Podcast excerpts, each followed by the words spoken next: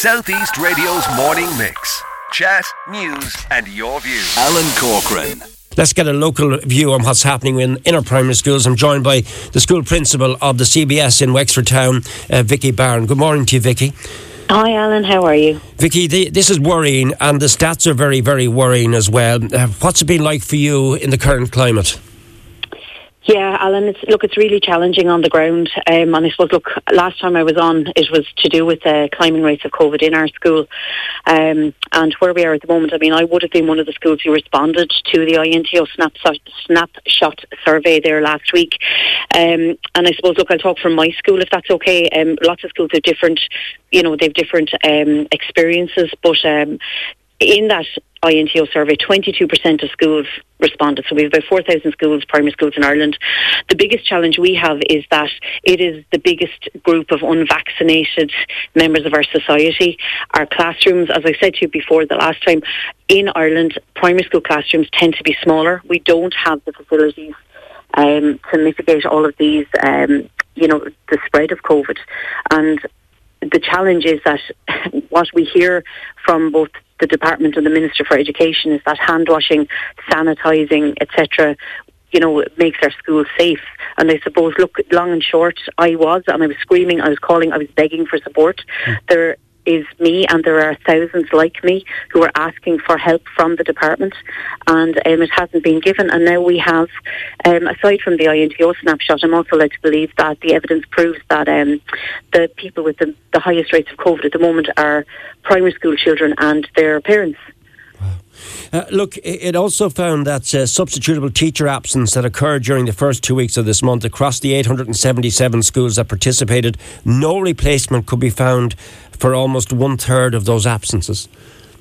Oh, Alan, look, that was me. One day I had, um, again, again, my school, I had seven teachers out. So I was in a class, all my SET teachers were in classes. Um, there were no substitutes available. Now, people will say you haven't tried hard enough. I can tell you that I tried Subseeker. I rang every substitute teacher I had in my phone, my staff, rang every substitute teacher they knew. We were ringing colleges. We were ringing people who were um, newly qualified graduates. It got to a point where one day I actually, I was very lucky. As you all know, I have a very talented sister who teaches drama. So we brought her in to give a master class in drama for a day rather than send our children home. But in schools, we are desperate. There are no sub teachers to cover at the moment. And I suppose, Alan, this isn't new, right? Around this time of year, this would be common. But last year, um, we were allowed to what we call bank the substitute hours. So if a teacher was out, it meant that you couldn't, um, there was nobody to fill the role. So one of your SET teachers, a special ed teacher, went in, but we banked those hours, which meant that what was available to us was when the children returned and the teachers were available, we could then employ other teachers to cover those hours. So at the end of last academic year, I had hundreds of hours banked and I was able to bring in substitute teachers and deliver a really, really high quality course of special ed teaching and supplementary yeah. teacher work to the kids. Right, uh, fewer than half of the absences, according to the report from the INTO, were covered by a qualified primary school teacher, and you just borne that out there, Vicky. Yeah. Now, what I will say is what you must realise of the teachers that are co- covered by a qualified substitute primary teacher, that may also mean that a member of the special education teaching team is gone into a mainstream class, which means that our children with additional needs are not having their needs met on those days. Now, this is a desperate situation. And when you have ministers calling out how they're on the side of children with additional needs, and yet on the ground, Alan, we have been crying out. We've been writing letters. We've been contacting people. And then still we are told, and it's on put out in the media, that there is no crisis or that we're not aware of this. Mm. I, I'm baffled as to how how this situation can develop like this when we are making communication. But what I have found, my experience is that um, we are disregarded. What we are passing on, our information that we're sending on, is disregarded. And it's not acceptable anymore because there's no agenda in schools. We want to keep them open. We want our children in school. We were devastated with the closures last year. But when you remove contact tracing and we have no idea of how COVID is spreading or who has it and who doesn't have it, right. then it's going to spread rampantly throughout our schools, and that is what we are seeing now. And we called that out before. All right. And, and like, we were disregarded. And, and, going back to what I have here in front of me from the INTO, and a move strongly criticised by schools and by the uh, INTO at the time on the 27th of September, the HSE abandoned routine contact tracing for asymptomatic close contacts in primary schools. Are you calling for that to be reintroduced, or what are you calling for? Alan, at this stage, Uh, like ages ago in, in October when we had the cases here, I would have, I was very strongly calling for contact tracing, but now I don't see how it can be because it's just too far ahead. It's, it's gone too far at this stage. They need to look at installing filters, keeping the air clean in the schools. Stop telling people that schools are safe because schools are only as safe as the community they serve.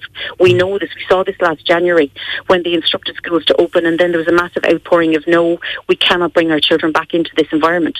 And Micheál Martin came out later and said that was the correct move at the time and now it's being disregarded again. So what I'm looking for, Alan, is filters. Like it's an airborne virus. Washing your hands is ideal, it's great, but it doesn't stop the spread of COVID in a room that is not big enough to hold the children that you're teaching. How hard is it to implement those filters, Vicky? The filters, we don't have them. They're expensive. I mean, what, what, there isn't the option of applying for a grant. And if you also go, you'll see the research says that only 13 schools applied for the grant to access extra ventilation. But the bureaucracy around that is in order to apply that apply for that grant, you have to have proven that all other factors don't work. You then have to go and procure a consultant who and that you need three quotes for someone to even come and look at your establishment to decide whether or not you are going to uh, be able to apply for one of these filters or extra, yeah. you know, ventilation facilities. And then, like, it's a very convoluted, red taped process. Nothing hmm. is easy at the moment during COVID, and it's it's almost like we're being set up to fail. All right, finally, just to get your view on something else that has come from the INTO, they've called for the fast tracking of the booster vaccine programme and the provision of vaccines for children aged under 12 to support the primary education system in the coming months. I, I don't want to scaremonger, it's not what we try to do in this particular programme. We do want to give the facts. Are we heading to a crisis, do you think, Vicky? Are we in a crisis? Um, from from what's on the ground, yes, it's just not being heard. We are in a crisis in primary schools um, throughout the country, and the rate of um, and they're branding it as absenteeism. That is the wrong word. It is not absenteeism because absenteeism implies that teachers are just not turning up for work. If you have to remain at home for five days with a child who is symptomatic, you have no choice but to stay at home as a close contact. The problem is that there are no teachers. We are at crisis point in, and you will see that in the INTO survey. They say we're creaking under the pressure.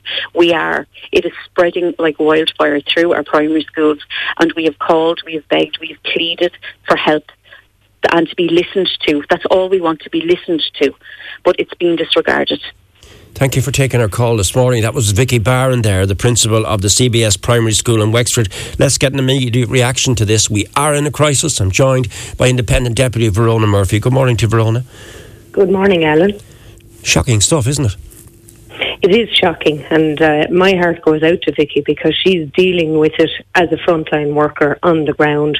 And even though she's had her own issues whereby she took the action deemed to be necessary by the the board of management in her school earlier, that was overruled by government. And I have to say that the measures that they've put in place since are, as Vicky says, they're too little too late.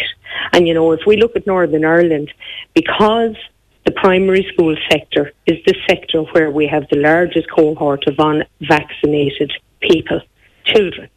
That is why they instituted antigen testing and sent home a pack of 10 antigen tests with every child to their family for that particular reason. And it meant that we could contain the virus at the earliest possible juncture. And that's something that hasn't happened here. And it, we can see now that the results are, and you've seen the INTO survey published today, only just under a quarter of schools actually responded. And I believe that that in itself depicts just how little faith the teaching fraternity now have in the government measures. Breda has made a, comment, Verona. Why not get the children to wear masks in school? I'm sick and tired of listening to teachers whinging. We all have to go to work and we just get on with things. That's the view of Breda. What do you think of Breda's suggestion? And, and Breda is absolutely entitled to her view, but I'd say this.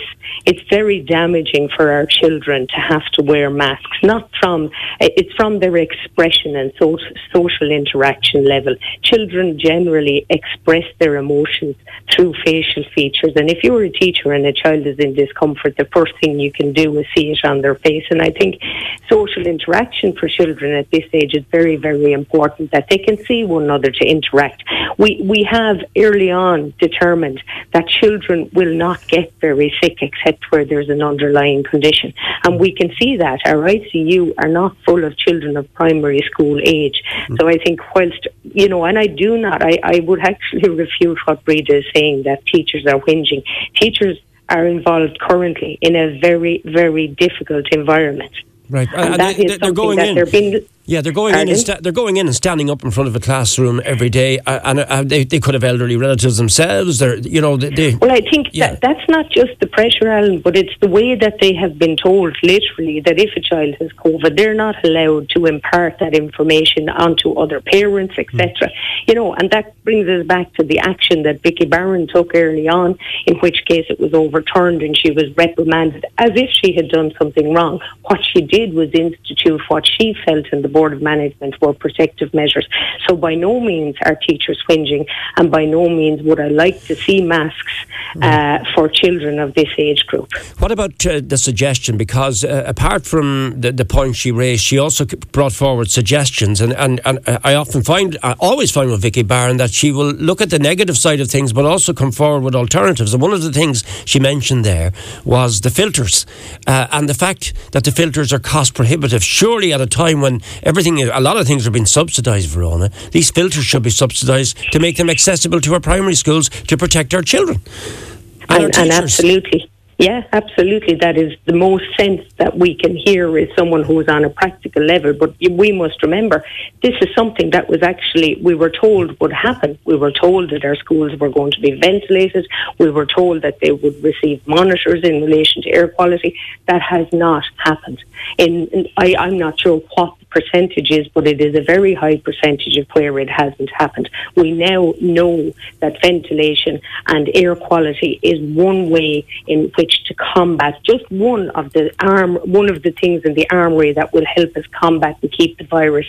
We, we're not going to eradicate it anytime soon, but it does need to be kept at bay. And the ventilation measures, along with possible temperature checks, but Alan, in other schools across the European structure, and I can't tell you which ones exactly, I know it was either Sweden or Switzerland, where the children, when they return to school, they spit. There's no other way to say it. They pass saliva into a bucket as their pod. So let's say there was 10 in a class, 10 spit into a bucket and one antigen test was carried out on that saliva. If that saliva was positive, then the pod had to be tested. And I think that was a very early measure and it has worked particularly well. It's non-invasive on the children and it would only be institute an individual antigen test whereby it was found that there was COVID within the pod. So I think we have been very lazy in how we have taken the armory of supports and used them. We have, and government have placed all their eggs in the vaccination basket. And what worries me now is we're focusing on the vaccination status. What we need to focus on is the COVID status of every individual, whether they're vaccinated or not. That's the only thing that's going to allow us to contain it.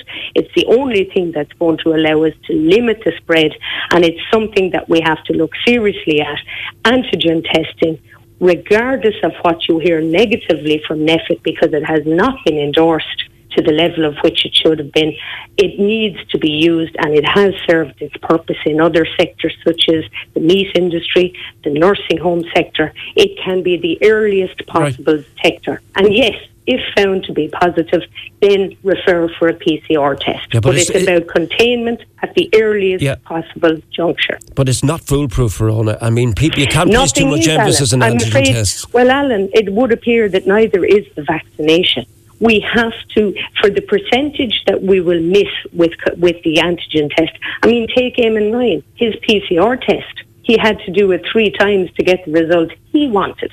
So, I mean, we don't have a silver bullet. What government are hmm. responsible for here, Alan, is putting a system in place that allows us to go about our daily business, the freedom and liberty of which we're entitled to. Okay. Government has failed in that regard.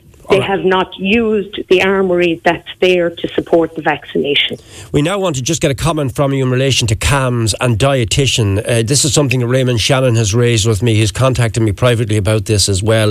Uh, just to get the ball rolling on this, to find out where we need to go with this next. You have a view on this. In fact, you've raised it as well. What are your concerns about the dietitian to do with CAMHS? Uh, and maybe you could share them with us, please.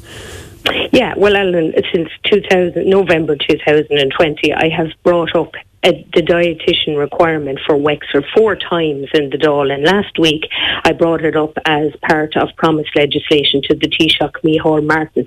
In Wexford, we currently have an allocation, believe it or not, of 0.5 a dietitian in relation to, you know, that means we would share 20 hours in the whole county with some other, either a part time dietitian or dietitian working in another county. So, I mean, it is not good enough. We have an exponential increase in anorexia, and it's something I'm acutely aware of because many, many parents have brought this subject to me. Unfortunately, we do not have a paediatric dietitian at all in Wexford.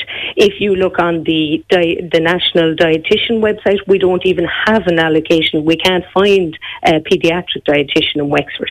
So what I have called on eh, are three things. I've called on the government to institute a paediatric dietitian, to increase it to one whole time equivalent because that's the only way we're probably going to have an applicant accept the job, and that the HS and, and, and that a paediatric dietitian be added to the staffing requirements of CAMHS, which is child and adolescent mental health units, which currently it is not a staffing requirement to have a dietitian in the CAMHS resources.